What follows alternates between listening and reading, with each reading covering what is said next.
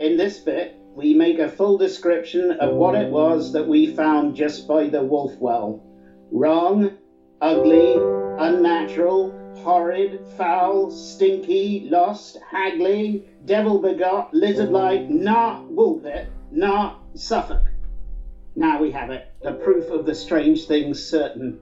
We here captured among our people true, the real, the actual goblins are true. Look, look, we have green, we have goblins at home. Goblins in August, goblins on a Thursday. Sometime between two and three are we having goblins? And will the three bells sound for three of the clock now? Or is all halted because of green people? Are we to die now, soonish? Will there never be another three o'clock?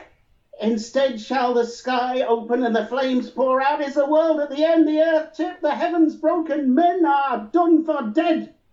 How come it? How come this? Is it true? Check then, do check. Close eyes. Yes, that's it. Our eyes are closed. Then open again, eyes open. Are they there? Yes, yes. Look! Devil children!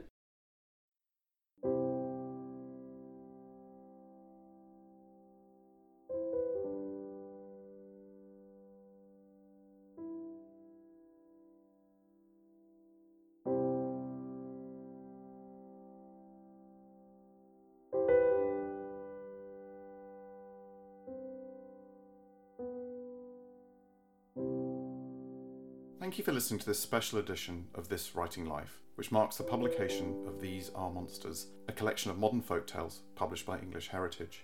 For more information about the book, please visit englishheritage.org.uk telling tales. Interviews with three of the authors, Edward Carey, Graeme Macrae Burnet, and Fiona Mozley, will be posted on This Writing Life soon. The music on this episode is Androids Always Escape by Chris Zabriskie.